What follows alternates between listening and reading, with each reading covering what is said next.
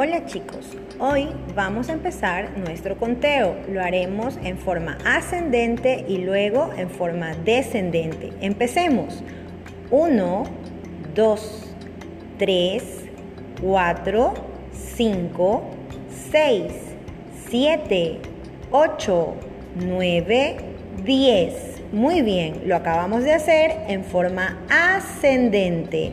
Ahora lo haremos en forma descendente, como cuando contamos para que un cohete despegue.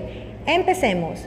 diez, nueve, ocho, siete, seis, cinco, cuatro, tres, dos, uno. Muy bien, ahora practica el conteo del uno al diez en forma ascendente y descendente.